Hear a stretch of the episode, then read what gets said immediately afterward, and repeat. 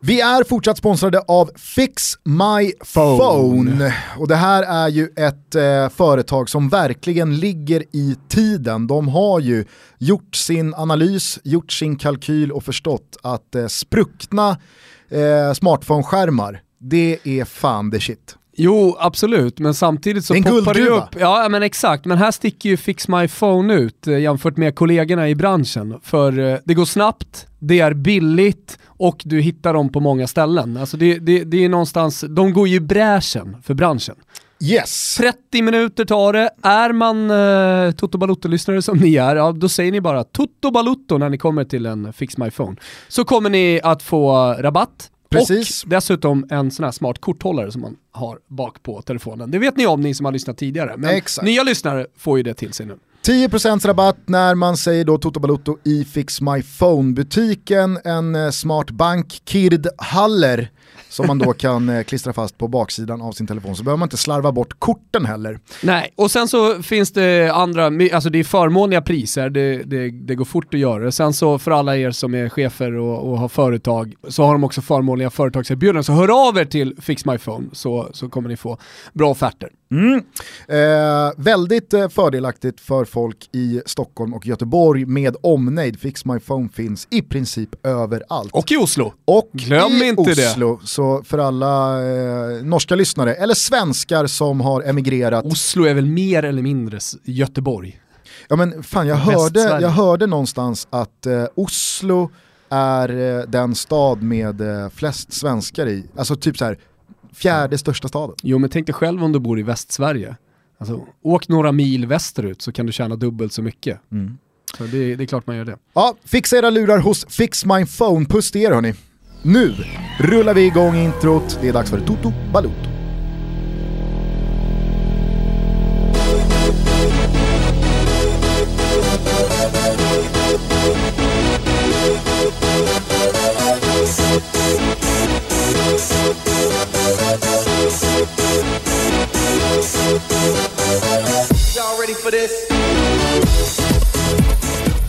Hjärtligt välkomna ska ni vara till Sveriges största sportpodd, ja banne mig kanske även den bästa.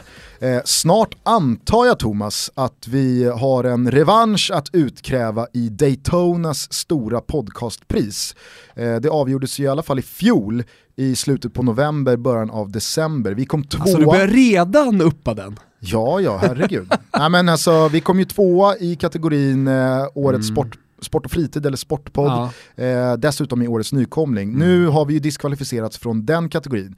Men fan, vi ska knipa guldet i sport och Det var fritid-kategorin. ju, det var ju eh, på tal om gäster och sådär, alltså var det ju Frida Nordstrands eh, F1-podd som eh, knep segern knappt före oss. Och hon kommer ju hit snart. Jag vet inte om hon är med i den va?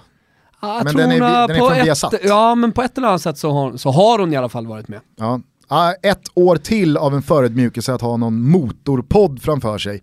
Det går inte för sig. Mm, nej, verkligen inte. Men hon, nu har hon ju varit så ivrig att få en Toto Balotto-tröja, så nu är hon faktiskt på väg förbi, här om eh, en timme någonting. Får se om vi får med henne i podden och säga något. Det är faktiskt, på tal om Toto-tröjorna, väldigt många som fortfarande hör av sig angående de här otroligt snygga tischerna som vi sålde i våras, tidigt i somras tillsammans med Grand Frank.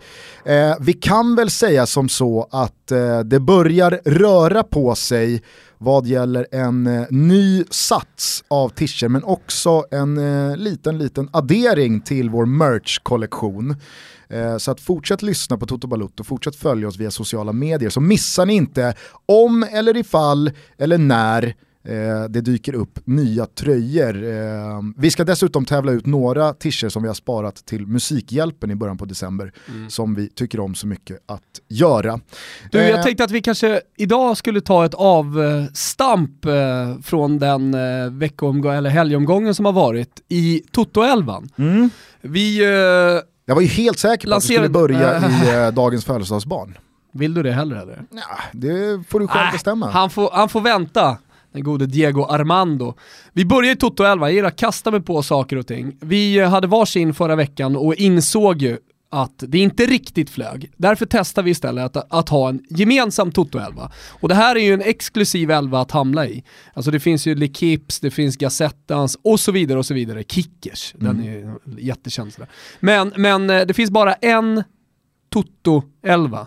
Och eh, ja, vi säger väl grattis då till Ter Stegen som eh, tar plats i målet. Ter Stegen som har fått jävligt mycket skit i Barcelona, en av få spelare i Barcelona som har fått mycket kritik eh, sen han kom dit, många som inte har trott på honom. Men i helgen gör han en eh, riktigt bra match. Absolut, det man kan säga om Ter Stegen det var ju att han eh, fick ju klä skott väldigt mycket för den relativt nya övningen inom eh, elitfotbollen i världen där eh, lag alltså har en mer eller mindre outtalad ordning i vem som är etta. Jag har noterat att det har börjat gå tillbaks lite mer till gamla hjulspår, alltså att de flesta klubbarna har en etta med en eh, väldigt tydlig då Det var ju för två år sedan egentligen som det började, han var inte först, men han var en av de första i alla fall i de stora klubbarna. Eh, att ha konkurrens då på första positionen. I och med att så är det ju utom, eh, om man spelar ute, back, forward, mittfält, så har du ju konkurrens med någon och det, det gäller att göra sitt jobb på träningarna. Ja, och inte, och inte bara konkurrens eh, vad gäller Barcelona, de var ju väldigt tydliga med att i ligan står eh, Bravo och i Champions League står Ter Stegen. ja. Många gånger så brukar det ju vara att man luftar andra keepen i typ ligacupen eller Coppa del Rey eller eh, Coppa Italia. Alltså en turnering där det, det ska kunna gå att eh, spela med sin eh, näst bästa målvakt utan att det ska behöva påverka för mycket. Men Barcelona var ju väldigt eh, i, i bräschen med att ämen, vi har en målvakt i Champions League och en målvakt i ligan. Två stycken titlar som är mer eller mindre jämbördiga för ett lag som eh, Barcelona. Mm, det kan vara fräscht, eh, man kan tycka vad man vill om det, men, men nu är i alla fall Ter Stegen, Barcelona går tillbaka, för nu är Ter Stegen första målvakt både i ligan och i Champions League. Ja, de har ju Silessen som hämtades in från Ajax och jag tror att han faktiskt har stått i Champions League-matcherna. Det lever kvar lite grann. Ja, men jag har svårt att tro faktiskt att eh, om nu eh, Barcelona kan fortsätta att utöka sin ledning i La Liga och således framåt vårkanten när det börjar spelas avgörande matcher i Champions League och man kanske har en eh, bibehållen distans ner till andra placerade lag i ligan, att man då ändå spelar Silessen när eh, lottningen blir lite tuff- tuffare i ett Champions League-slutspel. Jag tror att man nog kommer eh, se Ter Stegen då. Jag har en fräsch backlinje, eller fräsch kanske det inte är, men jag gillar den. Men nu är de uttagna för sina prestationer i helgen, inte bara för att jag gillar de här spelarna. Det, det, det är... eh, Jag såg att Camille Glick till exempel som är med här var också med i L'Equips eh, 11. Det är inte därför jag är med honom. Eh, Jag hade valt det redan innan, tyckte han gjorde en jättebra prestation för sitt Monaco. Eh, kan lyssna lite kort på bara Camille Glick. Eh, Vi tycker så jävla mycket om Willy Coyote, Coyote från eh, Torino. I tuoi eroi fanno cileca sul più bello Fighetti strappagati come Matri e Borriello. Esproprio proletario, ti entro in casa col click. Fanculi radical chic, restiamo hardcore come Camille Glick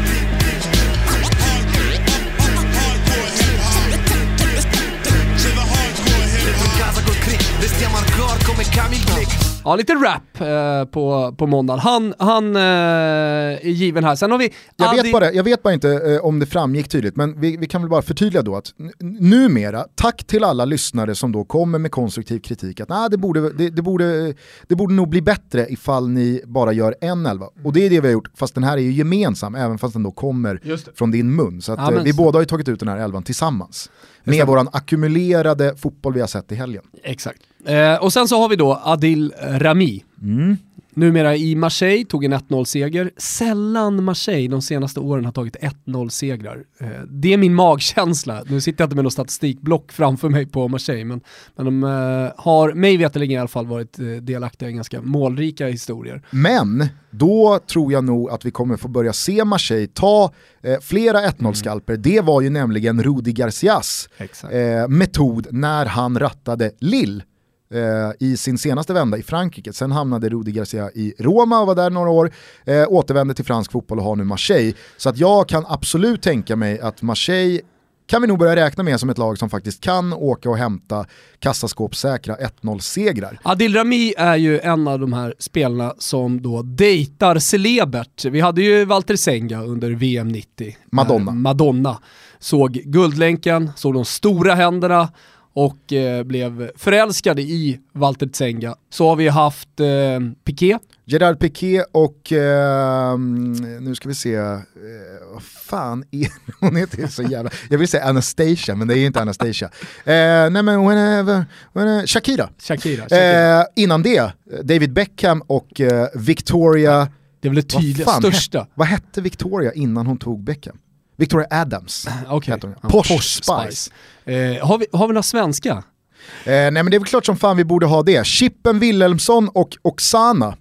Eh, oklart däremot vad man då ska, alltså vad, vem är då Oksana? Men någon slags eh, känd människa var hon ju innan hon träffade eh, Chippen. Hon var väl med i det här Sunblock-gänget. Ska vi lyssna fem sekunder på Sunblocks eh, dänga, eh, den här Baywatch-låten, I'll be there tror jag, I'll be ready kanske.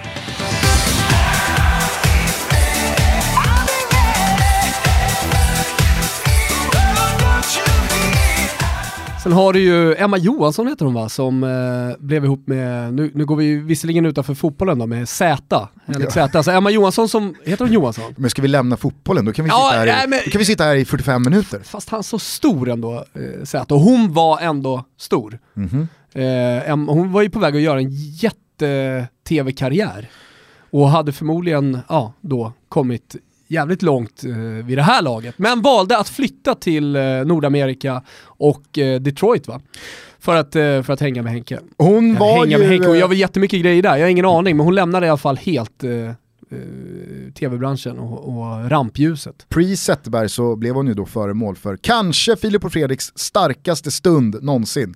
När de då utsatte eh, Emma Andersson heter hon. Ja, Eh, för eh, alltså. SM i nazireferenser. Kan väl bara lyssna på 10 sekunder av det. Eh, Du, i, förra veckan var vi nere på, på en, på en eh, årlig musikfest i, i Dachau nere i Europa där. Och där uppträdde en tjej som jag tror kallade sig för DJ Goebbels. Och hon, hon spelade en låt som hette NSDAP tror jag. Och när jag stod där på scenen så, så, så tänkte jag verkligen att det lät lite som, som, som dig. Har, har du koll på henne? Har du hört henne? Nej, vad ro- Nej, det har jag inte gjort. Jag tror den här hennes låt, den här NSDAP, jag tror den har framförallt gått bra i Östeuropa sådär. Annekterat listorna i Polen, men det kanske är svårt för dig att hålla koll på det. Ja, men om du nynnar lite då. det är det. Ingen av oss vågar Okej, här. det är ingen som Nej, frågar, men, men, okej. men Jag kanske ska ta reda på det. Vad hette hon sa du? eh, DJ Goebbels. Det finns säkert hur många exempel som Ja. helst, men Anders Svensson hade ju en gång en eh, eh, fling med Anine Bing, Just det. eh, modellen. Fan, var det inte med Oksana Nej, inte också. också? Nej, inte också. Det var ingen eh, dragkamp där. Nej, men, att, Magnus Hedman och Magdalena Graf. där har du där har du helt klart. Eh, men Adil Rami då? Pam, Pamela Anderson, det är väl ingen som har missat? Alltså, det kan man ju säga är liksom, eh, det- det, är ju as good as it gets i den här delen av då eh, den moderna fotbollen. Att ska man dejta då en, en, en, en känd kvinna så är vi liksom, Pamela Anderson är ju top of the line. Ja. Tutski, se och hör. Vi går vidare hörru. Phil Jones Jävla tycker jag... uppsving han då har fått Adil Rami. Alltså när han blev utlånad till Milan så tror jag att det var många som, som trodde mer om Adil Rami som fotbollsspelare. Men han hade ju ganska tufft i Milan. Ja, men det var ju i ett Milan också som hade det tufft kollektivt. Dels det, men eh, hörsägen vittnade ju om att Adil Rami ganska så frekvent syntes ute på Milanos nattklubbar. Ganska så ofta. Det finns ju faktiskt ingen klubb, eller inga klubbar i Italien eh, som har varit omgärdade av den typen av rykten. Så spelare som är ute och festar. Vet ju brassarna som har varit där, de, de hängde ju, bodde ju mer eller mindre eh, halvtid på Hollywood. Mm. Eh, dove är Hollywood? Klassisk fråga i Milano. Var ligger stället Hollywood? Ja. Eh, Men eh, på privéerna och VIP-hyllorna och så vidare. Men, men Adirami absolut också. Och det här någonstans vittnar ju om det, eller det borgar för att det, det var också så när han var i Milano. Jo, men samtidigt här nu verkar han ha fått en nytändning även på planen eh, i, i, i Rudi Garcias Marseille. Jag tycker också att han med rätta faktiskt eh, ska ha att göra i en fransk landslagselva. Eh, Koscielny är ju väldigt, väldigt skadebenägen. Umtiti, ja visst kanske är det en framtid. Varann är ju det stora eh, alltså, framtidshoppet om du frågar mig. Men Det Rami skulle som- ju kunna vara tryggheten och ankaret. Ja, det är en väldigt fysisk spelare, stor, stark, snabb. Ledare. Eh, Ihop med Pamela Anderson. Det finns ju mycket med Adil Rami. Är inte lite magkänsla det. att eh, Didier Deschamps, eh, han gillar inte riktigt att Adil Rami är tillsammans med Pamela Anderson. Ja, men jag tycker att du är någonting där på Kan det finnas lite svartsjuka från Kan- Deschamps? ja, kanske. Fan, såg du den intervjun? Nu är det bara massa roliga grejer som, som ploppar upp i huvudet. Nu har vi, nu har vi öppnat, eh, kanske vissa lyssnare tycker öppnat Pandoras ask här när vi är på skvallerhörnan. Men, men när eh, Deschamps pratar om Sweden, Om Sweden? ja, Ja, ja, om Sverige, ja. och det blir bara helt fel i en intervju. Han eh, vet väl inte vilka ens Nej, men- de möter? Uh, lyssna. So, what kind of uh, game are you expecting tomorrow? Sweden is a good team. Uh, I have seen uh, the last uh, game of uh, Sweden, and uh, it will be a, a top top game. And I think uh, Sweden we play uh, like that against us uh, tomorrow. Sweden has got a good experience with players like uh, and uh, Sweden uh, is coming in France to, to try to to win. We will see. Hörru, vi måste, vi måste ta oss vidare. Phil Jones, visst har han en plats? Absolut, eh, det var ju många som eh, säkert såg matchen mellan Manchester United och Tottenham. I lördags, Harry Kane var ju out, men trots det så valde Mourinho att spela ut trumfkortet trebackslinje. Eh, vi alla har sett Victor Nilsson Lindelöf ha väldigt eh, stora bekymmer när han fått speltid. Eh, I alla fall i matchen mot Hud senast i, i ligan då. Eh, Mourinho tog inga fångar, dubblade upp, körde både Bailly som var tillbaka från skada, Chris Smalling och Phil Jones. Smart, och, eller? Absolut. Tottenham hade ju en bra period i slutet på första halvlek, men över 90 minuter så eh, var den där nollan välförtjänt och Phil Jones var väl den som vi får säga ändå gjorde det bäst. Och kan man nolla Tottenham och gå i främsta ledet, ja, då tar man sig in i Toto-elvan. Man gör ju det. Mittfältet då, vi kör 3-4-3 den här veckan. Eh, Leroy Sané. Alltså i det här Manchester City, Eh, som man sitter och våndas över, eller alla som spelar fantasy i Premier League eller som gillar att eh, ta reda på startelvor, så har ju stora problem att veta hur Pep Guardiola tänker då inför sina laguttagningar. Det finns ingen riktig, man ser ingen tydlig röd tråd. Eh, det, det finns ingen riktig heller så här konsekvens, han har spelat si och så mycket, då kommer inte han spela i helgen. Det har varit svårt att veta hur då den där drömsexan, eller om det till och med är sjuan framåt, eh, ska ställas upp. Eh, Leroy Sané, han gjorde i alla fall jättebra. Och jag tycker, om vi bara stannar kort vid Manchester City, alltså det som, men som jag tycker nästan Pep Guardiola har gjort bäst så här långt, det är att få alla motiverade och få ingen att känna sig utanför. För oavsett vem det är som spelar så levererar de. Eller hur? Alltså, Sterling kommer in i den här matchen, är inne i tre minuter och sen så gör han mål. Eh, Agüero sitter 90 minuter på bänken, nu hade ju han spelat 120 i veckan visserligen. Kommer säkerligen starta matchen eh, mot Napoli. Men det, och det är ingen som klagar, Agüero klagar inte, frågorna kommer inte till Pep Guardiola, ah, hur tänker du kring eh, Agüero? Frågorna kommer inte till argentinaren heller. Så han gör de här rotationerna på ett eh, mäktigt sätt. Ja, och det slår ju dessutom hål på alla de här mer eller mindre etablerade föreställningarna om att lag som det går lite trögt för eh, anfallsmässigt i målproduktion så går det ju väldigt många gånger att härleda det till att jo, jo, men de har knappt spelat med varandra, ge dem fem, sex matcher ihop så kommer de börja hitta varandra i vad gäller kombinationer, löpningar, man måste lära känna varandra. Jag tror inte att det är bara bluff och båg, men Guardiola visar ju med sina ständiga rotationer, startelver som ser olika ut för varje match, att det kanske är en sanning med lite modifikation här, att det, det går faktiskt att få till flyt, mönster, kombination, man hittar varandra även fast det är två eller tre eller fyra nya komponenter i starten hela tiden. Det som dessutom är, är coolt tycker jag med fallet Jesus och Agüero, det är att han redan har hunnit visa att det går att spela med Jesus, bara. Det går att spela med Agüero, bara. Men han kan ibland ställa upp med båda två. Alltså det måste ju vara ett jävla gissel att som matchförberedande ledare i motståndarna till Manchester City försöka sätta sig ner och ha någon slags dragning. Jaha, City imorgon då? Hur tänker vi här? Vi har Vilka sex olika vi? varianter här. Inte fan vet. 12 olika varianter, så här kan de starta. Med det här i åtanke så är det nästan löjeväckande att Alexis Sanchez ryktas in redan i januari. Ja. Alltså det, det är så här, var ska han in? Mm, nej, någon måste ju lämna då. Du, eh, tempo här. Milner, Fekir. Mm. James Milner har ju haft det lite motigt med speltid i ett Liverpool som också har tvingats till rotationer i och med skador och avstängningar. Eh, James Milner såg vi i fjol spela väldigt mycket vänsterback när då Moreno var helt utfryst. Men nu är han tillbaka, eh, man har dessutom plockat in Robertson, Joe Gomez, så att Eh, med Alexander Arnold på plats också så tror jag inte Jürgen Klopp längre ser på James Milner som en vänsterback. Men Bra spelare kan spela på många positioner hävdar jag och James Milner är ju fan urtypen av en spelare som du kan slänga in var som helst. Och riktigt bra i helgen. Nu behövdes han på fältet, går in och är man of the match mm. eh, när Liverpool tog en eh, stensäker 3-0 hemma mot Huds. Fekir är ju en Toto Balotto-favorit, det är kanske inte riktigt vår gubbe men han gör det otroligt bra i Lyon. Återigen monsterprestation eh, i helgen och han, ah, han går in i, i den här elvan också. Lyon har ju framförallt då genom Fekir visat att det finns ett liv efter Lacazette. Uh, verkligen. Eh, och sen till vänster, Kolasinac. Mm. Eh, vi eh, var ju väldigt glada eh, över Kolasinac intåg i Premier League när vi satt med Jesper Hoffman och snackade upp årets engelska säsong.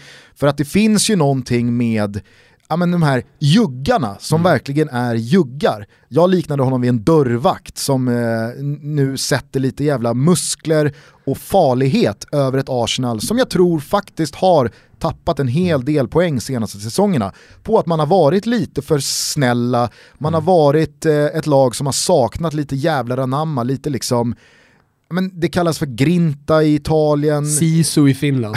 Sisu i Finland. Men I Sverige är det jävlar anamma. Kolasinac är ju inte en av världens bästa fotbollsspelare, eh, vare sig tekniskt eller taktiskt, men han har liksom det här 110%, han kommer i 90 km i timmen och bara liksom stoppar in allt han har så får det bära eller brista. Och i en sån här match senast nu mot Swansea så är det ju exakt de spelartyperna som bryter mönster. Ja, eh, så att, eh, han är fin. Han är fin. Eh, framåt då, Iguain tillbaka. Tvåmålsskytt mot Milan, sänkte Montella som nu är starkt ifrågasatt. Eh, framförallt så måste ju Allegri jubla att ha sin nummer nio i, eh, tillbaka i målform igen. Men där pratade ju du och jag faktiskt efter eh, Milan-Juventus i lördags kväll mm. och sa det. Fan, alltså det är ändå imponerande vilken effekt han verkar få, Allegri, på de spelarna han väljer att markera mot. Berätta. Mm. Nej men eh, dels markera mot och dels att liksom få in i laget. Vi kommer ihåg när Paolo Dybala kom, alla hade jättestora förväntningar på honom och han matchade honom väldigt sparsamt inledningsvis. Det var till och med så att han fick kritik. Och för, det tycker jag är genomgående med Allegri. När han har gjort antingen markeringar, markeringar eller då matchat in nya spelare försiktigt. Eh, att, att han också har fått kritik och att han har stått upp för den kritiken. Han har stått för sin tron på sitt sätt att eh, hantera spelarna. Uh, jävligt för, föredömligt. Uh, och med Iguain då så har han ju faktiskt markerat, satt honom på bänken, visat att han inte varit nöjd med det han har, visat, det han har eh, presterat på träningar. Uh, och nu då, ja, tillbaka. Och jag menar, vad, vad, vad är det för spelare det är nästan som ett nyförvärv blir det ju i och med att han har varit så usel i säsongsinledningen. Men vad är det för nyförvärv då att få in i, i eh, början av november? Ja, när alltså, det verkligen börjar hetta till. De två målen han gör på San Siro i lördags där, det är, ja, men, jag vet att vi har uppat Icardi, folk har bollat upp Mon, eh, Monacos Falcao då mm. i den här diskussionen också. Men det Iguain gör i de två målen, synnerhet det andra målet, alltså det är, det är så fruktansvärt få spelare mm. som gör de målen på det sättet.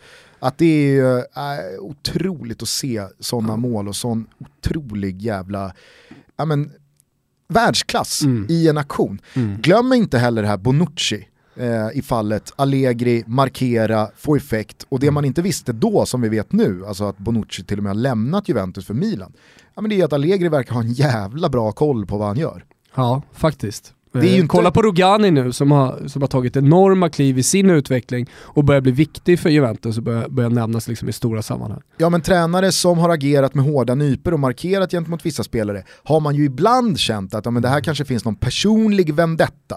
Minns hur Mourinho hade det i Real Madrid. Där tror jag ganska många, både där och då men också i efterhand, kunde konstatera att ja, men det här handlade ju kanske inte om eh, kvalitet, alltså sportsliga eh, sportsliga anledningar till att man bänkar vissa spelare. Utan där kändes det snarare som att det här är en personlig konflikt som Mourinho då utövar. Mm. Men i fallet Allegri så får man ju nu verkligen slå fast att Allegri har han fast stenkoll på vad han gör och det är bara för att Juventus ska gynnas sportsligt. Mm. Snabbt förbi eh, spjutspets nummer två, Edinson Cavani. Mm. Fortsätter att göra mål. Han har gjort fler mål än matcher i Champions, liga och eh, franska kuppen nu. Mm. Eh, Så det är imponerande och vi har pratat ganska mycket om Cavani så vi behöver liksom inte stanna till där. Det, ingen, det finns ingen direkt spaning, men däremot med Barcelona. Spaningen, får jag bara stanna snabbt. Spaningen är väl ändå att eh, PSG fortsätter att trumma på och vinna stort och stabilt även utan Neymar, som var avstängd här efter sitt röda kort mot Marseille senast.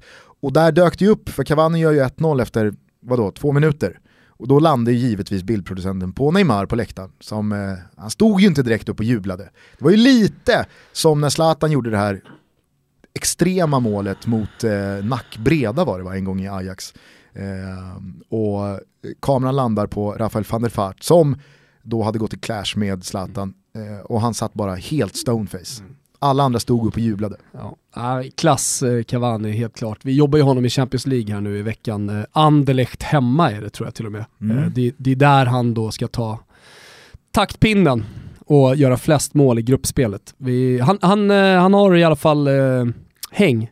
Jag tror han har gjort ett eller två mål mindre än, än den som leder. Vi hoppas väl på minst hattrick. Ja, minst. Eh, Leo Messi, alltså, jag, jag, tycker, jag tycker att man glömmer bort lite Messi, eller när man gör sådana här elver så, så, så kan man liksom, jo men Messi han gjorde väl mål igen. Men jag tycker att han, han gör liksom en lagprestation, alltså han gör inte bara mål utan han, han gör en prestation för hela laget, han är så otroligt viktig, han är en ledare på planen. Alltså i ett nytt Barcelona med Valverde som spelar mer taktiskt, spelar mer defensivt. Eh, vi, eller hur? För vi har ju börjat se ett, eh, ett annat typ av Barcelona. Det är som att liksom de här, det här som har hängt kvar hela vägen från Pep som har blivit någon slags Barcelona-modell eh, tiki-taka har nu blivit någonting annat. Eh, och kanske har man känt det även hela vägen upp till ledningen att eh, fan, eh, det här håller inte längre. Alltså vi har inte, vi har inte pepp kvar. Alltså ska vi fortsätta vinna titlar så måste vi göra någon slags förändring. Och Valverde får då komma in och göra de förändringar han vill. Han får spela sin fotboll utan att någon sportslig ledning, det är i alla fall min känsla utan att ha insyn så, men utan att någon sportslig ledning kommer ner och, och, och, och pekar med hela handen. Nej, men på Och, om- och, och Valverde, när han, när han anställde så var det ju många som var skeptiska. Vad har han gjort? Eh, vad ska det bli av det här? Men kolla på vad som har hänt med Athletic Bilbao. Vilket fall de har gjort. Eh, kvalitativt, alltså som lag, deras prestationer, förlusten i Östersund, eh, tappet i ligan under den här hösten. Krysset i Östersund ska vi säga innan vi får 12 mejl. Ah, ja, ja. Jag, jag tror att Athletic Club de Bilbao kände, kände som att det var en förlust. I och med att eh, Bilbao hamnar i samma grupp som Östersund och således har hamnat under luppen för då svenskt medialt intresse så har det ju fått ny jävla luft under vingarna den här namndiskussionen. Mm. Så många det är som hänger ut Athletic Club-drulen just nu. Men- Och men- pissar på alla som säger Athletic Bilbao eller bara Ja. Bilbao. Och jag trodde Kristoffer Kviborg från fan, gamla fan-tv-tider hade gett upp och kände att den, den här striden, den har tagit så länge så nu, nu, nu är det för någon annan fältherre, någon annan general för uh, Atletic klubbna, eh, klubbnamnet att eh, ta över. Men, Men icke. eh, icke. Han eh, har eh, fortsatt, han står fortsatt på barrikaderna vad det gäller Han har, han har fortfarande torrt krut i kanonerna, gick ju på Lund här senast eh, efter förra Europa League-omgången. Så att, det är skönt att se att Kviborg fortfarande är på tå. Ja. men jag skulle bara säga det på tal om spaningar, så eh, för, ni, för er som följer vårt Instagramkonto så såg ni att Daniel Olenklint var och gästade sin gamla hemmaplan. Han skiter fullständigt i vad saker och ting heter. Alltså, o- ett- 100%, han kunde inte bry sig mindre. Nej. men han satt då och pratade just om det här med Barcelona för att han har ju, eh, liksom, han ser ju i princip varenda match av de Han här är alltså lagen. ett spelproffs, han har varit eh, oddschef, skandinavisk oddschef på Unibet. Eh, det finns ingen i det här landet, och det, det, det menar jag verkligen. Det skulle vara Poolsäter då på, på Betsson, men, men som, som har sån eh, koll på, på spel. Ja, han i alla fall, han sa ju det, för då började vi prata om Barcelona, precis som du är inne på, här, att Valverde har ju kommit in i Barca och jag ska inte säga kanske spelar mer defensivt, men han har ju hängt på lite mera hängslen och livrem. Och det tycker jag reflekteras i Barcelonas resultatrad. Du ser sällan numera femmålsvinster, sexmålsvinster, just för att Barcelona går inte längre med sju, åtta spelare i anfallet, utan de går med tre, fyra, max fem.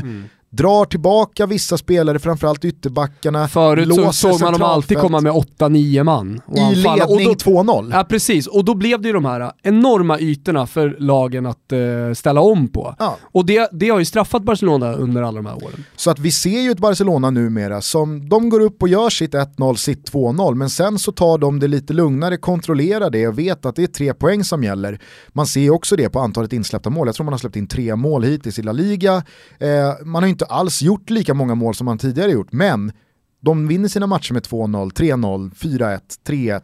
Alltså det rinner inte iväg till 7-0 kanske längre, men tycker det är jävligt spännande att se och jag tycker dessutom att Valverde verkar ha varit väldigt klok i att okej vi har tappat Neymar och får använda oss av Delofeu. Det är inte samma spelare, det är inte samma hot. Jag tror att motståndarna, medvetet eller omedvetet, det låter jag vara osagt, har en betydligt då större respekt för att okej nu möter vi Barcelona med Neymar, Messi och Suarez mot oss. Då kanske man sjunker 10, 12, 15 meter eh, djupare än vad man gör när då Denis Suarez, Delofeu eh, och, och, och de grabbarna kommer. Det är inte liksom samma, den här tsunami-offensiven som vi har pratat om kring Napoli. Vi säger i alla fall grattis till eh, Leo Messi och övriga som tar plats då i den eh, exklusiva skaran av spelare som eh, får en plats i Toto-elvan! Vill du säga någonting då om födelsedagsbarnet eh, Diego Armando Maradona som idag bastar, han är väl född 1960? Är det så? Eh, det vet du gör bättre än honom mig. alltså till eh, fem- Ja, det är väldigt enkelt. 47. Fem- Gustav, lugn nu. 57. 50. 57. Alltså, Världens enklaste matematik. 57.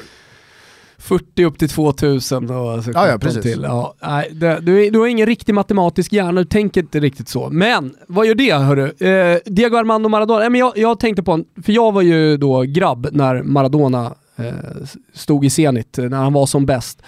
Eh, när man eh, valde vilka spelare man skulle vara på skolgården eller hemma vid eh, när man lirade match mot varandra.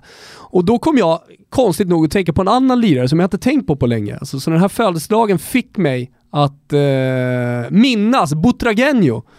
Alltså Butra Butra Butragenio. Kommer du, eller har du läst eh, in det på honom? Alltså har du koll på den gubben?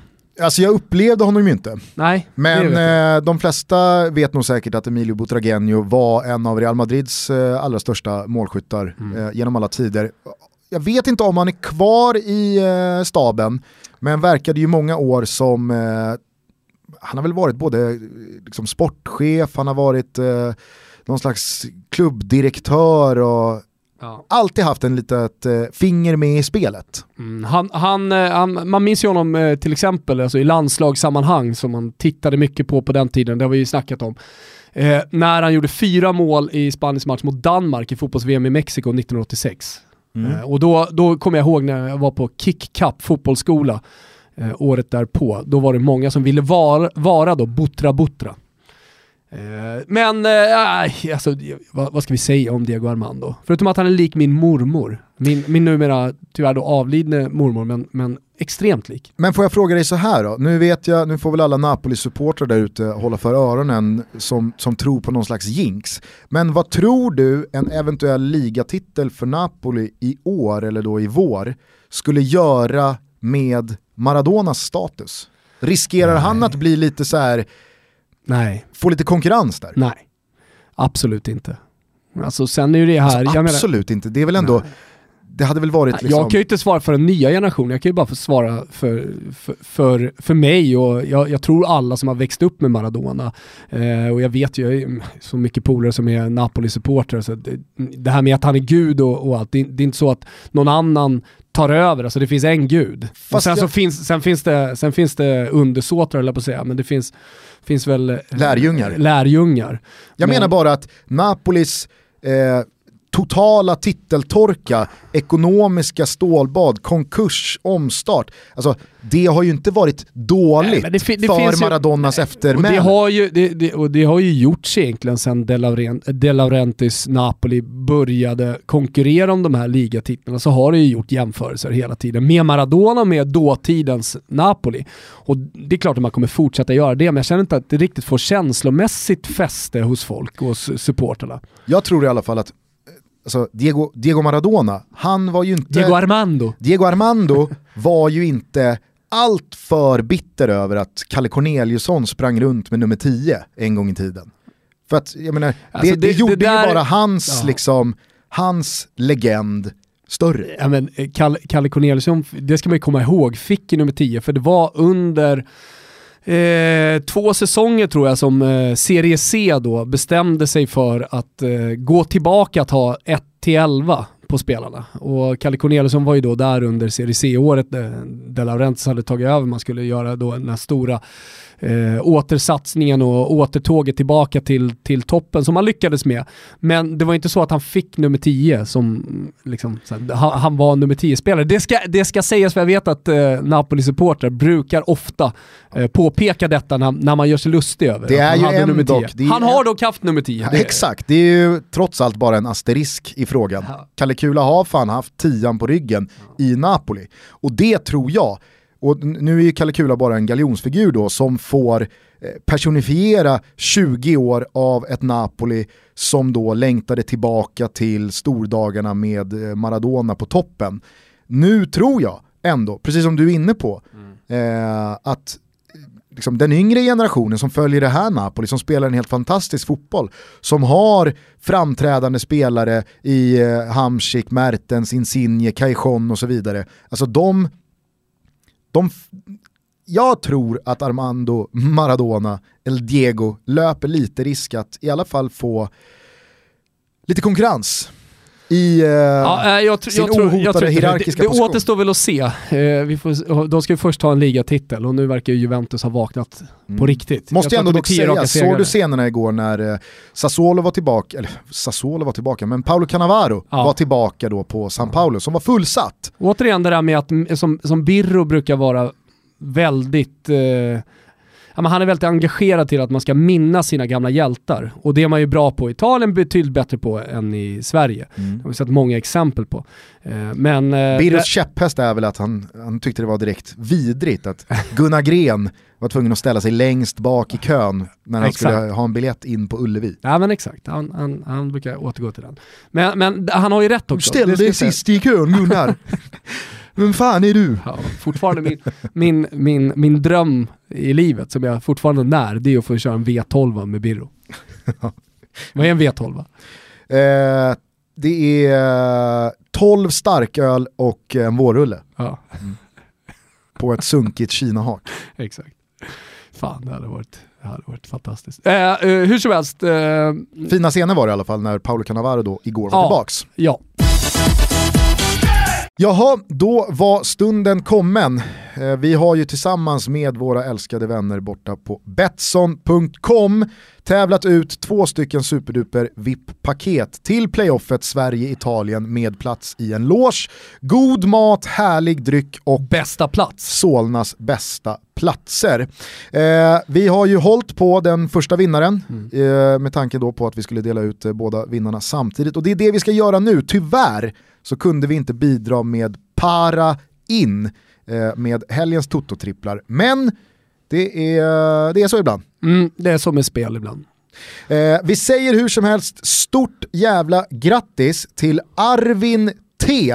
Han heter Teristain på eh, Twitter, kanske är då T då för Teristain, så att Arvin Teristain, eh, han får ta med sig en eh, valfri person och gå och se Sverige möta Italien i Grattis. detta playoffet. Vi säger stort grattis. Och det säger vi även till Emma som på Twitter heter att Kiddo EMC, jag tänker inte ge mig på något försök att uttala det som eh, ett, ett namn. Men Emma Kiddo EMC säger vi också stort grattis till. Hon får ta med sig en valfri person och gå och se eh, gul och gul och försöka brotta ner Liazzurri eh, nästa vecka. Fan vilken jävla match det är. Alltså, jag är så oerhört Och peppad. inför den, alltså ta, stort tack till, till Betsson som lottar ut de här eh, biljetterna. Men jag ska säga det, inför det, det mötet också så eh, ska vi se till att få in Tancredi Palmeri i den här studion. Vi har nämnt det tidigare också. Eh, och så kör vi ett rejält uppsnack med honom.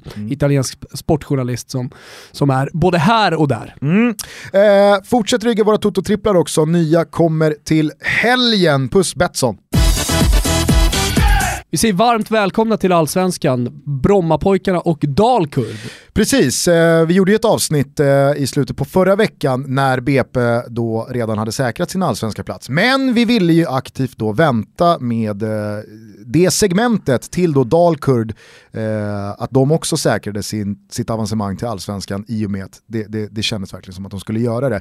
Ehm, man la eh, Geis på rygg, Ravislavan fick eh, vara den stora hjälten. Fint så tycker jag, Ravislavan som spåddes en lysande framtid, hade det lite motigt i Norrköping, försvann och så tänkte man, ja nej, Ravislavan satte inte något större avtryck på svensk fotboll. Men nu får han då skjuta upp Dalkurd till allsvenskan och tillsammans då med BP så förtjänar de ju alla tänkbara hyllningar. De har ju stått för en strålande säsong. Ja det har de verkligen gjort eh, och det är ju anmärkningsvärt, alltså för det första är det ju anmärkningsvärt att det är en ung förening, att de har kommit så här långt. Men jag, jag, jag noterade också ytterligare en grej. Mm. Vi har ju pratat om Norrättan som kanske den tuffaste serien att befinna sig i, i och med att det är långa resor, eh, det är ansträngda ekonomier såklart eh, och det är svårt att få ihop det. Det är grunda skattkister. Verkligen. Eh, och, men tittar man då till vinnarna av norrättan de senaste fem åren så har vi alltså Östersund 2012, vi har eh, Sirius 2013, vi har AFC 2014, vi har Dalkurd 2015, vi har BP 2016. Mm. Och vad är då gemensamt med de här klubbarna? Ja, att alla har då, i och med Dalkurd nu, mm. eh, tagit steget upp i allsvenskan och BP också. Anmärkningsvärt ändå. Verkligen, bra spaning. Mm, det var inte min men eh, jag hittade den. Skamlös bara, ja. rippade den.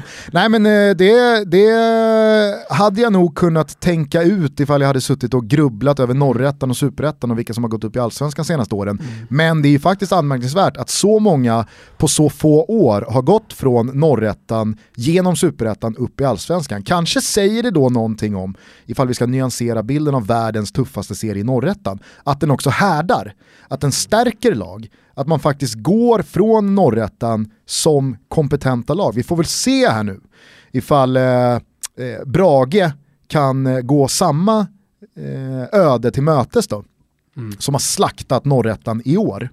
Eh, det blir mm, spännande att följa. Två Borlänge-lag i Allsvenskan. Ja, och på tal om det så kommer Eller hinner Dalkurd åka ur? Ja, men, ja, eller flytta. Det är ju det ja. som eh, har varit en, en stor diskussion kring Dalkurd senaste tiden och jag märkte, märkte jag, jag, jag, märkte i helgen här nu då, när Dalkurd säkrade sitt avancemang, att det är ju oerhört många som inte omfamnar att Dalkurd kommer upp i allsvenskan, som tycker att det är ett plastlag som fuskar och det är ett jävla äckligt lag som håller på att flytta sin verksamhet. Bort med dem, vi vill ha upp de klassiska klubbarna. Vadå, som eh, surret gick kring AFC när de flyttade till ja, Eskilstuna? Precis. Jag har inte riktigt märkt det. är oerhört, oerhört starkt motstånd. Men har vi, har vi inte en, en kommun också som motarbetar Dalkurd i, i det här fallet? Jo. Jag, är, jag är för dåligt inläst, men, ja, men du får ju berätta. De har ju haft det väldigt, väldigt tufft. Eh, i Borlänge, i Dalarna.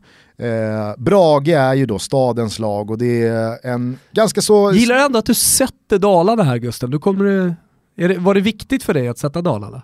Nej. Jag tänkte på fadäsen här när du sa att Åtvid eh, låg i Småland. Alltså det var lite miss. Det var absolut det var stor miss. Eh, ja, ja, men men jag, alltså jag, gick ju bara, jag gick ju bara på liksom, känslan. Så som man har åkt bil, visst fan är man i Småland när man är i Åtvidaberg. Men eh, det, äh, det, hej. det, jag, jag får backa från den. Mm. Det, var, det var dåligt av mig. Ja.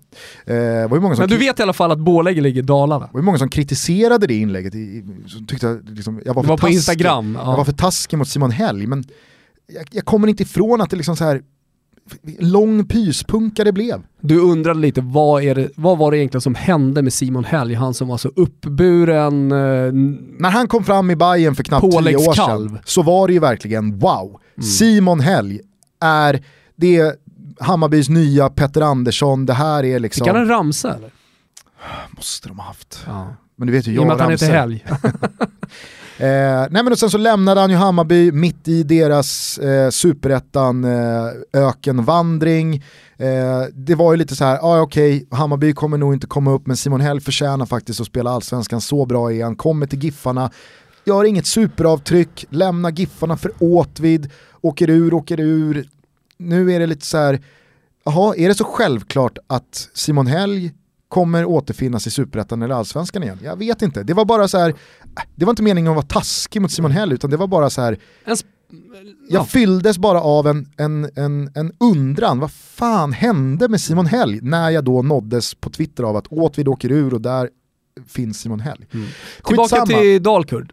Tillbaka till Dalkurd och det här föraktet gentemot Dalkurd att de nu kommer upp. Jag, jag, jag, jag måste faktiskt säga att Jag jag, känner inte av det riktigt, det föraktet. Oh, fy fan. Twitter kokade ju över av supportrar till andra Okej. svenska lag som då motsatte sig och vill mena på att de här IT-miljonerna eh, från eh, liksom, eh, Dalkurds ledning, att de är smutsiga som fan och att man är äckliga som håller på eh, eventuellt då ska flytta och att eh, det är Ah, jag, jag, jag känner bara så här, så, så ung, det, det här är ju liksom, vi är inte längre i slutet på 1800-talet. Vi är inte längre i början på 1900-talet.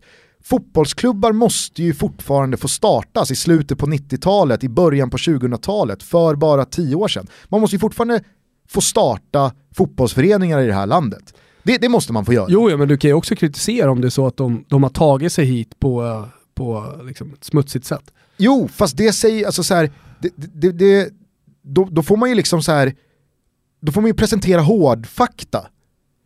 Då får man, alltså så här, hade det varit oegentligheter till 100% här, ja men då hade man väl blivit straffade eller? Alltså Ja, det, vi får väl se vad som det händer. känns bara som att jävligt många är skeptiskt och negativt inställda till Dalkurd så här, initialt. Och du känner tvärtom? Ja, absolut. Jag tycker att Dalkurd är, framförallt så tycker jag att det är ett fantastiskt fotbollslag. Jag tycker de spelar en riktigt, riktigt bra fotboll. Eh, men, men jag tycker också att det är en fräsch och välkommen och inspirerande avspegling av Sverige idag. Jag menar så många, så många människor och kompisar och fotbollsspelare med invandrarbakgrund i det här landet som, som jag är en del av. Alltså, jag tycker att det är så jävla befriande att det då finns ett lag i våran högsta serie som också är ett lag med utländsk bakgrund, härkomst, rötter. Men det, det är ju som när Syriska gick upp till exempel. De Ja. har ju också stått för det. Absolut. Eh, ja, men uh, alldeles oavsett vad man tycker, jag skulle dela ut en schnitzel till eh, lite av en bortglömd, jag vet inte hur, mycket, hur bortglömd han är, men, men eh, en uh, sportjournalist som man inte pratar lika mycket om som han gjorde för tio år sedan. Och jag tror att det beror på att han inte finns på sociala medier. Men det, det här, alltså ingen skriver ju så bra, ingen har ju den pennan och ingen träffar så rätt när han väl träffar, eller hon träffar, som Simon Bank gör när han verkligen liksom sätter en krönika. Och det gjorde han efter BP's seger över just Dalkurd, när det blev klart. Och sättet han väger in eh, ett alla, alla aspekter i, i BP, i Dalkurd med Pontus Segerströms eh, bortgång här för några år sedan tycker jag är helt fantastiskt. Jag, skulle, jag blev berörd av texten eh, och eh, jag skulle vilja skicka en stor schnitzel hem till eh, Simon Bank. Är det någon nu som sitter och lyssnar och tänker, vem? Kanske. Alltså det, det, jag vet inte. Jag finns att man sociala- inte på sociala medier så finns man inte. Alltså det, så är det ju såklart inte. Ehm, men som vän man på samma tidning på bladet som, som låste in sig själv, för han ville inte att hans kröniker skulle vara för alla. Sveriges mest pluslåsta människa. Peter Ja, och det, det, det, det, han har ju valt det själv och det är anmärkningsvärt att man får göra, det, får göra så som, som Premier League-krönikör, liksom, att en tidning går med på det. Men det gjorde de i alla fall. Men, men det fick ju Peter Wennman att försvinna i alla fall, kanske lite då från folks radar kring, eh, kring de stora, eh, stora namnen. Men, äh, men jag tycker han väger in det bra. Vi får se om Kim tycker att det är värt att ta med det här. Men, men han skriver så här. De åkte rutschkana genom seriesystemet efter det, men nu är de tillbaka och i paus i den här matchen delade Pontus Segerströms bror ut hans minnesstipendium till en av BP's ungdomsspelare. Flera av småkillarna som växte upp under Pontus vingar blev just vuxna på vägen. De gick in i rätt ledare vid rätt tidpunkt, de fick ordning och reda, de lärde sig vinna, glömde hur man förlorar och efter den sista, svajig höst, står de här med armarna i luften. På inneplan rusar Erik Figueroa runt och skriker och slår sig för hjärtat medan nye lagkaptenen Gustav Sandberg Magnusson berättar hur det känns. Känns. Jag är trött så in i helvete. Mellberg och Valentic, det osannolika guldspångs-bosniska tandemparet. Vi avbytarbänken och manskramas på det där sättet som aldrig verkar vilja ta slut. Imorgon vaknar de med nya frågor att ta ställning till. Gyökeres ska till Brighton, mittbacken Karl Starfelt ska till Blåvitt, flera vill säkert vidare när chansen dyker upp. Men BP ska till Allsvenskan. Finns det en himmel för lagkaptener sitter Pontus Segerström där och är stolt. Så jag tycker bara, det, det, det är så många grejer. Det är dels han är på plats, han ser det här. Nu ska vi inte då analysera texten allt för djupt. Jag säger bara att det, det där berör mig. Mm. Ja, men, alltså, jag har ju, i och med att min farsa eh, var lagkapten i BP under 11 säsonger och är den som har gjort Eh, han är nia på listan över flest antal matcher i BP's historia. Så jag har alltid haft en speciell relation till BP och sprungit väldigt mycket på Grimsta och, och sett alla de här otaliga eh, storspelarna eh, som i sin linda då eh, växte fram.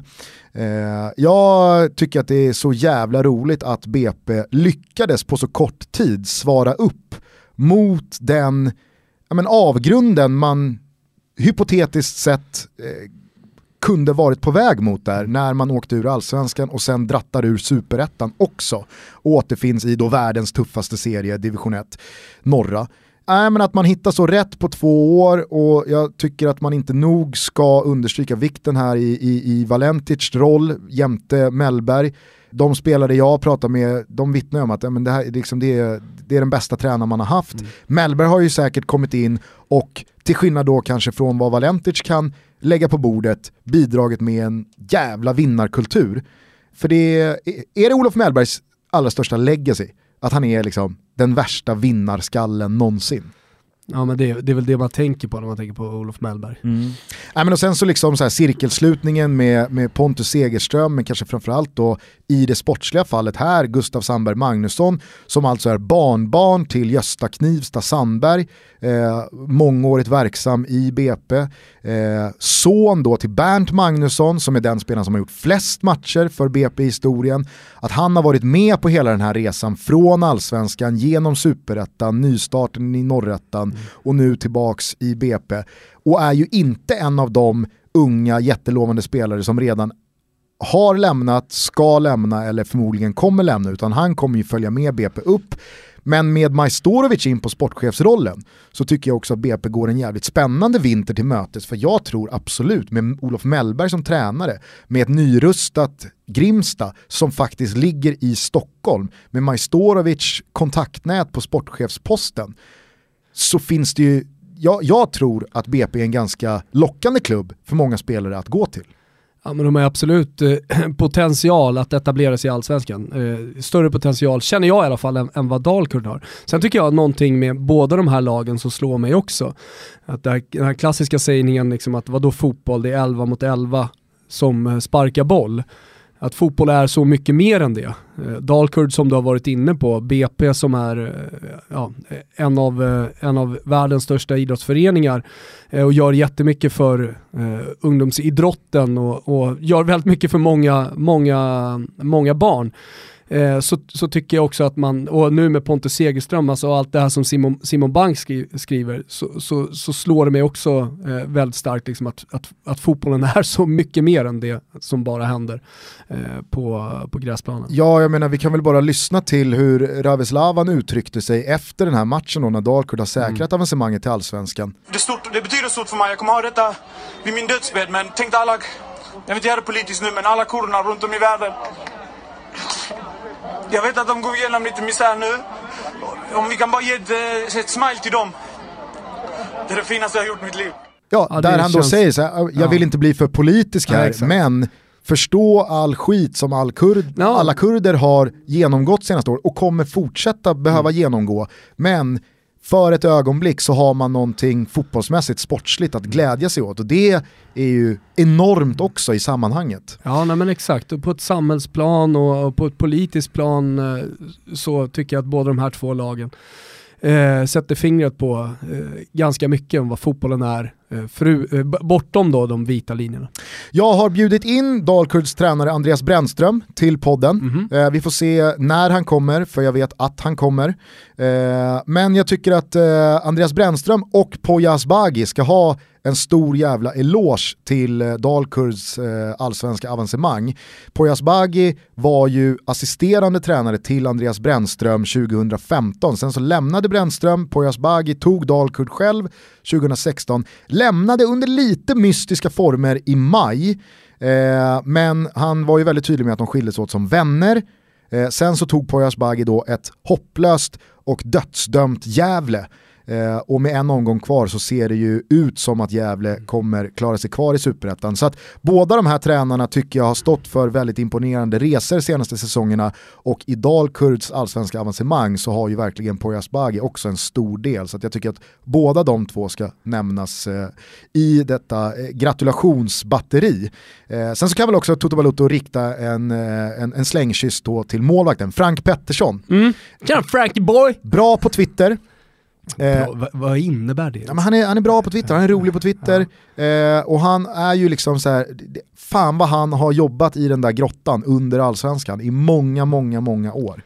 Eh, sent om sidor, i slutet av karriären, på ålderns höst, får han nu chansen att eh, spela allsvenskan också som ordinarie första målvakt. Det glädjer mig. Kul för Frank. Bra.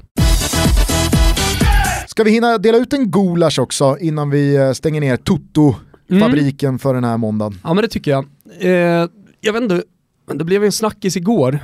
Många, kanske inte alla, eh, såg att eh, Kim Källström satt i omklädningsrummet och höll någon slags eh, halvtidssnack med spelarna. Eh, Djurgården spelade ju 0-0 mot J Södra på hemmaplan.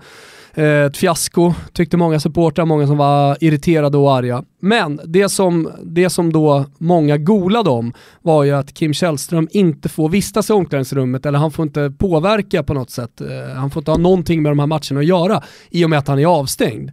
Och eh, då är det folk som har eh, då citerat regelverket och ja, det verkar ju vara så att han, han får ju inte prata med spelarna. Eh, nu vet vi inte vad han har sagt där i omklädningsrummet men, men eh, han, han får i alla fall inte ha någonting med den här matchen att göra. Inte bara citera, de har ju fotat av. Äh, ja, fot, eh, screenshotat. Äh, jag, jag, tycker liksom att så här, fan det är sånt jävla paragrafrytteri att hålla på med det, på det där sättet.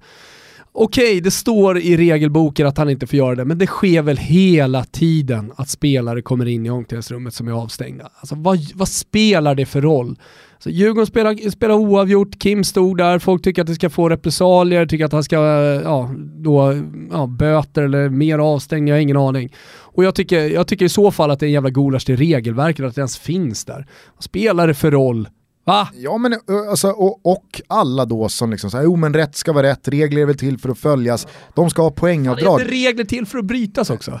Ibland är de det i alla fall, inte alla, men Nej, vissa. Men, men i ett sånt här fall så måste man ju liksom, man måste ju kunna förstå, men vad fan, alltså andas. Spänn av lite. Jag, ja. Så många gånger som man har varit med om i och med att man så har vilket gjort... brandtal i Djurgårdens omklädningsrum, oavsett vem som gör det, i en hemmamatch, på ett blåsigt Tele2, mot J Södra kan få så stor effekt så det faktiskt påverkar matchen. Jag tror, nej jag kan inte se det. Ja, men det var ju som när, eh, liksom, i, i, på, på den större på scenen... alla tränare ja, som den, är avstängda. Exakt, på den större scenen ja. när Sir Alex satt uppe på sin läktarplats med direktlina. alla han hade ju sladdtelefon alla rätt ner till bänken när alla han var avstängd. Det. Jag är inte så jävla säker på att det är bra heller att hålla på på det sättet, att matchcoacha så. Nej, och, det, men, men, jag måste det, säga, liksom... jag har ju erfarenhet från många gånger då i division 2 eller division 3 i Stockholm, när det är då lag som en gång i maj mm. hade en spelare på bänken som inte var korrekt registrerad hos förbundet. Inte gjort en minut, inte påverkat matchen överhuvudtaget. Men fyra månader senare så är det någon som har letat fram att vänta här nu, i den där matchen för fyra månader sedan så satt den här provspelande killen på bänken och han var inte reggad. De har använt sig av en icke-registrerad spelare i matchtruppen i division 3 norra Svealand. Sex, poäng, sex poängs avdrag till det här laget som gör att de åker ut. Hela klubben då liksom åker ja. på en sån jävla käftsmäll. Jag får bara knutar i magen när jag tänker ja. på hur orkar man sam alltså hur orkar man titta sig själv ja. i spegeln samvetsmässigt mm. när man vet att man har golat ner en klubb som, som har vadå? Är det, är det, förlåt, är det gulaschlever till alla golare där ute eller? Ja, verkligen. Alltså... Vi, vi hade ju till och med det i veteranserien med Rönninge i år. Att eh, registreringen av Jenja, eh, gammal Rönninge-lirare, Mycket bra spelare för övrigt. Ja men man får väl ha lite sunt alltså, förnuft Jag tror i var registreringen var lite sengjord, han har redan varit med någon match, så att våran serieseger är, äh, serieseger är nu hotad på grund av det. Ja, nej, men, Som, alltså, vi skiter fullständigt i det, vi är moraliska seriesegrar alldeles oavsett, vi får inga medaljer eller, ja, det spelar ingen roll för oss. Men det är ju töntigt. jag tycker man ska ha lite sunt förnuft i vilka strider man ska ta. Ja. Om Kim Källström har knallat ner Låt efter han med sex gula kort i avstängd match, när de håller på eventuellt missa Europa, att han går ner och säger ett par väl valda i paus. Äh, Alltså, Låt han göra det. kom ihåg att ni ska se er själva i spegeln igen. Från det ena till det andra. Eh, vi ska avsluta Toto Balotto idag. Eh, två väldigt eh, känslosamma händelser igår eh, som eh, kom till mig. Först då med Daniel Sundgren som eh, vi inte vet egentligen hur han mår. Eh, men han ligger i alla fall på sjukhus. Eh, jag har inte fått några andra rapporter än det som AIK har skrivit. Eh, att han kommer missa de två matcherna som är kvar. Men det är ju aldrig bra att åka in till sjukhus med andningsbesvär och, och sen då att det ska vara så klart att han ska missa de kommande två matcherna. Eh, eh, det, det får mig att må ja, men, piss tillsammans med, med Sundgren. Jag hoppas, hoppas verkligen att eh, allting är bra. och Jag hoppas att, se, att vi får se honom på en fotbollsplan snart igen. Och jag hoppas att det inte är någonting allvarligt. Eh, styrkekramar och kärlek till Daniel. Ja, så otroligt mycket kärlek till, till eh, Daniel Sundgren. Eh, och sen så var jag på Arja Piccola igår, jag har ju ett litet häng på Lilla Baren Rish här i Stockholm med Christian Borell.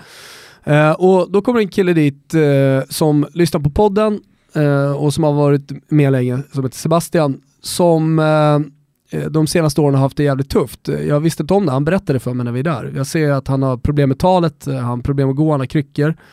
Eh, och han, eh, han lyser liksom upp när han träffar mig och, och eh, säger att podden, alltså den här podden har hjälpt honom att gå igenom en tuff tid. Och då, då visar det sig att han har fått en neurologisk sjukdom eh, som gör att han ja, har bara 15% känsel kvar i kroppen och att allting talar för att han kommer bli eh, förlamad. Och att när han då han spenderar 4-5 dagar i veckan på sjukhus eh, och att han då eh, nämner den här podden som någonting som har gjort att han liksom har fått de dagarna gå och att göra honom eh, eh, ja, eh, lite, lite lyckligare. Det betyder så otroligt mycket.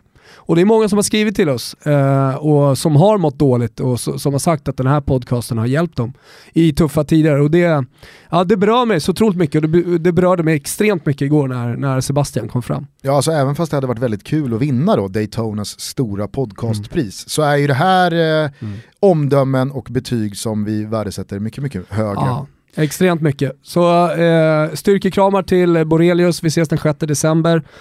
Det ska bli, det, jag ser fram emot att träffa dig igen och tack till alla som lyssnar och tack till alla som hör av sig eh, till eh, totobalotto.gmail.com och som har följt oss på den här hittills korta resan men som vi, vi hoppas kommer bli eh, lång eh, och tillsammans med er. Och på tal om Christian Porell då faktiskt, så gästar han nästa avsnitt av Toto Balutto. Du ska till eh, Danmark och Köpenhamn med eh, alla dina tjejer eh, och ha lite höstlov.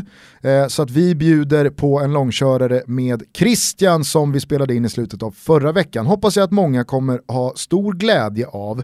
Pratar väldigt mycket supporterskap, en hel del Arsenal. Så att, nej, det, det var en fin stund eh, som vi hade tillsammans med Don Borell. Sen så får vi väl se, kanske att vi får lite feeling och eh, efter en eh, återigen då fullmatad Europavecka, kanske skickar ut ett avsnitt till då, då på fredag när du är hemma igen. Brukar ju hända. Tack till alla som hör av er på ett eller annat sätt och hjälper den här podden att bli ännu lite bättre. Ha nu en superfin vecka. Mm, och eh, stora kramar då till Sebbe och eh, Daniel Sundgren. Kriga på. Ciao tutti! Ciao tutti.